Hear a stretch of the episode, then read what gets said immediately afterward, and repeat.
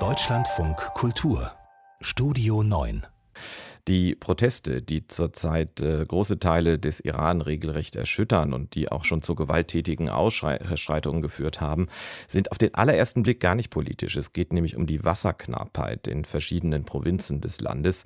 Aber auch die wirft man dem Regime in Teheran vor und einiges andere mehr auch, was auch einer der Gründe ist, warum im Iran selber über diese Proteste so gut wie nicht berichtet wird. Bei uns ist das anders. Bei uns berichtet Christian Budgereit. Schreie und Schüsse am vergangenen Samstag in der Stadt Mashhad nahe der irakischen Grenze. Sicherheitskräfte treiben die protestierende Menge auseinander. Szenen wie diese tauchen seltener in den sozialen Netzwerken auf, als sie vorkommen. Denn das Regime hat in der Protestregion Khuzestan das Internet weitgehend lahmgelegt. Seit jetzt zwölf Tagen protestieren die Menschen in dieser südiranischen Provinz gegen die Wasserknappheit. Einerseits gehen die Sicherheitskräfte mit der üblichen Härte vor, Schrotflinten, scharfe Munition, Wasserwerfer.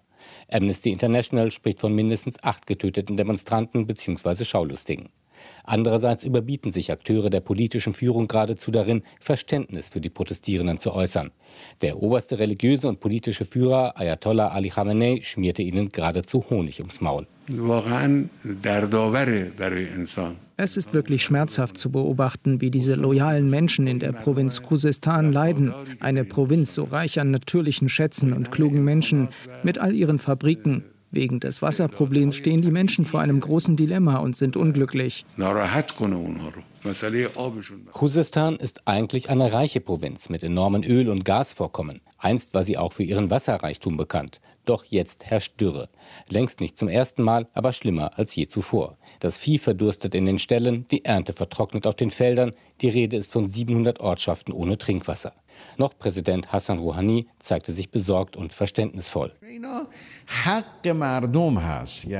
Es ist das gute Recht dieser Menschen, die bei 50 Grad Hitze und Dürre leben müssen, zu sagen, was sie denken, zu protestieren, ja sogar auf die Straße zu gehen. Gleichzeitig nutzen einige die Situation aus. Viele Menschen in Khuzestan geben wenig auf diese Empathiebekundung. Ein Großteil der Bevölkerung gehört der schiitisch-arabischen Minderheit an und argwöhnt, dass die Regierung ihr absichtlich das Wasser abgräbt. Dutzende Staudammprojekte der vergangenen Jahrzehnte haben diesen Eindruck genährt. Das Wasser versorgt die Felder in Zentraliran, in Khuzestan kommt dagegen kaum noch ein Tropfen an. Inzwischen wird auch in anderen Teilen des Landes protestiert. Erst in Isfahan und Tebris und einigen kleineren Städten, jetzt auch in der Hauptstadt Teheran. Nieder mit dem Diktator rufen die Demonstranten. Die Regierung habe mit dem scharfen Vorgehen in Khuzestan den Fehler gemacht, die Menschen gegen sich aufzubringen, meint der Politikwissenschaftler Ali Bigdeli von der Universität Teheran im Gespräch mit der ARD.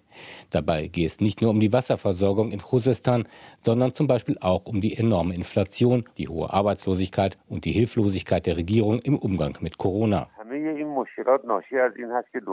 All diese Probleme haben zwei Ursachen. Zum einen mangelt es an effektivem Management seitens der Regierung. Zum anderen haben die Sanktionen Iran in Armut versinken lassen. Die Regierung kann die Erwartungen und natürlichen Bedürfnisse der Bevölkerung nicht erfüllen.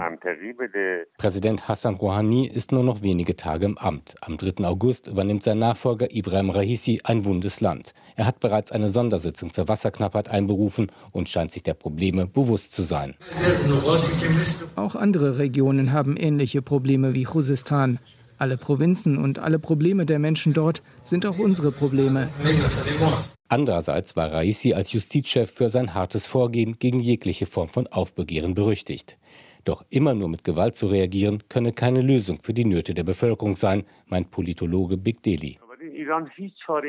Iran hat keine andere Wahl, als konstruktive Verhandlungen mit dem Westen, insbesondere den USA, aufzunehmen, um die Sanktionen aufheben zu lassen. Das Regime scheint weiterhin zweigleisig zu fahren. Einerseits lässt es die Sicherheitskräfte brutal gegen vermeintliche Aufwiegler bei Demonstrationen vorgehen. Andererseits wurden bereits Experten für die Wasserversorgung in die Krisenregion geschickt. Zudem soll Wasser aus zwei Staudämmen flussaufwärts der Provinzhauptstadt Awas die Gemüter abkühlen in Khuzestan und anderswo. Da ist jetzt indirekt äh, durch Christian Buttgereit auch klar geworden, welchen Zusammenhang es zwischen Wasser und Uraneinreicherung gibt.